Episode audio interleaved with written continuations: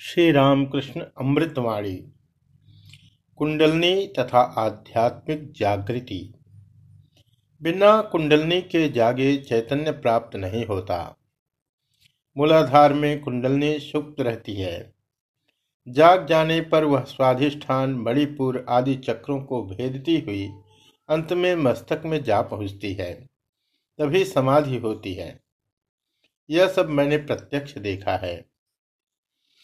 ईश्वर दर्शन का एक लक्षण यह है, भीतर से महावायु घरघरा कर उठती हुई मस्तक पर जा पहुँचती है। तब समाधि होकर भगवान के दर्शन प्राप्त होते हैं। कुंडलनी जागरण के समय होने वाली अनुभूति का वर्णन करते हुए श्री रामकृष्ण ने कहा था, वह सरसर करती हुई पैर से सिर की ओर उठती है। जब तक वह सिर तक नहीं पहुँचती, तब तक मेरे होश रहते हैं। पर ज्यों ही वह सिर पर चढ़ जाती है, त्यों ही मैं बिल्कुल बेसुध हो जाता हूँ। तब देखना, सुनना तक बंद हो जाता है। फिर बातचीत करने का सवाल कहाँ? बातचीत करे कौन? मैं, तुम यह बुद्धि ही चली जाती है। मैं सोचा करता हूँ कि तुम लोगों को सब बताऊँ। उसके ऊपर उठते समय क्या क्या दर्शन वर्शन होते हैं, यह सब बताऊँ।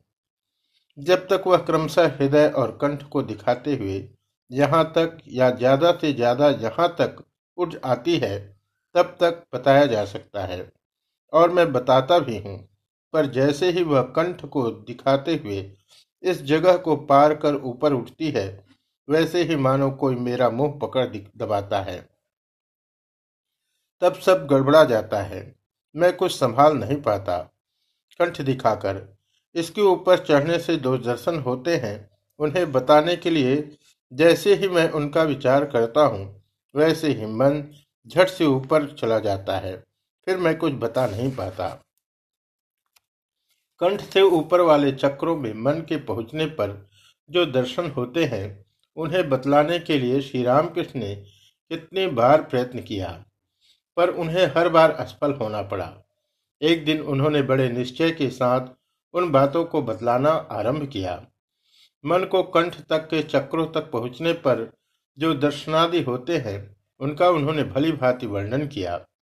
फिर भावों के मध्यस्थल का निर्देश करते हुए वे बोले, मन के इस स्थान पर पहुँचते ही जीव को परमात्मा के दर्शन होते हैं और वह समाधि मग्न हो जाता है। तब परमात्मा और जीवात्मा के बीच केवल एक स्वच्छ पतला सा पर्दा ही आड़ रह जाता है। उस समय वह ऐसा देखता है कि इस प्रकार जो ही वे परमात्मा के दर्शन का विशेष रूप से वर्णन करने गए, त्यों ही वे समाधिस्थ हो गए। समाधि टूटने के बाद उन्होंने फिर बतलाने की कोशिश की, पर फिर वे समाधिस्थ हो गए। इस तरह बार बार प्रयत्न करने के बावजूद असफल होकर उन्होंने अस्त्रपूर्ण नेत्रों से कहा, अरे, मैं तो सचमुच चाहता हूँ कि तुम लोगों को सब बातें बताऊँ। थोड़ा भी न छिपाऊं, पर माँ किसी हालत में बताने नहीं देती, मुँह पकड़ लेती है। कुंडलनी शक्ति के सुषुम्ना मार्ग से ऊपर उठते समय जो विभिन्न प्रकार के अनुभव होते हैं, उनके बारे में श्री रामकृष्ण कहा करते। वह जो सरसर करती हुई मस्तक पर चढ़ती है, वह हमेशा एक ही प्रकार से नहीं चढ़ती। शास्त्रों में उसकी पाँच प्रकार की गति का उल्लेख किया गया है। पहला, पिपिलिका गति। जैसे चीटियाँ मुँह में खाने की चीज़ लेकर एक कतार में सुरसुराती हुई चली जाती है, वैसे ही पैरों में एक किस्म की सुसराहट से शुरू होकर वह क्रमशः धीरे धीरे ऊपर की ओर उठने लगती है।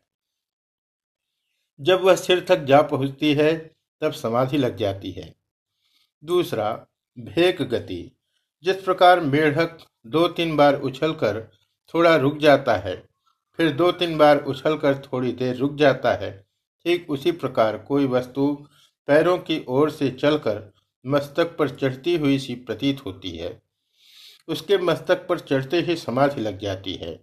तीसरा सर्प गति, जिस प्रकार सांप लंबे होकर या कुंडलनी के आकार में चुपचाप पड़े रहते हैं, परंतु जैसे ही सामने कोई शिकार देख लेते हैं या भयभीत हो जाते हैं, वैसे ही सरसरा कर टेढ़ी मेढ़ी गति से भागने लगते हैं। उसी प्रकार वह भी सरसराती हुई एकदम मस्तक पर जा पहुँचती है और तत्काल समाधि लग जाती है। चौथा पक्षी गति। पक्षी जिस प्रकार एक जगह से दूसरी जगह जाकर बैठते समय भुर्र से उड़कर कभी कुछ ऊँचे चढ़ते तो कभी कुछ नीचे उतर आते हैं, किंतु कहीं विश्राम नहीं लेते। जहाँ बैठने की ठानी है, एकदम वही जाकर बैठते हैं। उसी प्रकार वह सीधे मस्तक पर चढ़ जाती है और साधक को समाधि लग जाती है। पांचवा, वानर गति। लंगूर जैसे एक पेड़ से दूसरे पर जाते समय हुप करते हुए एक डाली से दूसरी डाली पर जा पहुँचते हैं। वहाँ से फिर हुप करके और एक डाली पर कूद जाते हैं। इस तरह दो तीन छलांगों में जहाँ जाने का विचार है वहाँ पहुँच जाते हैं। वैसे ही वह भी दो तीन छलांगों में मस्तक पर जा पहुँचती है और तत्काल समाधि लग जाती है।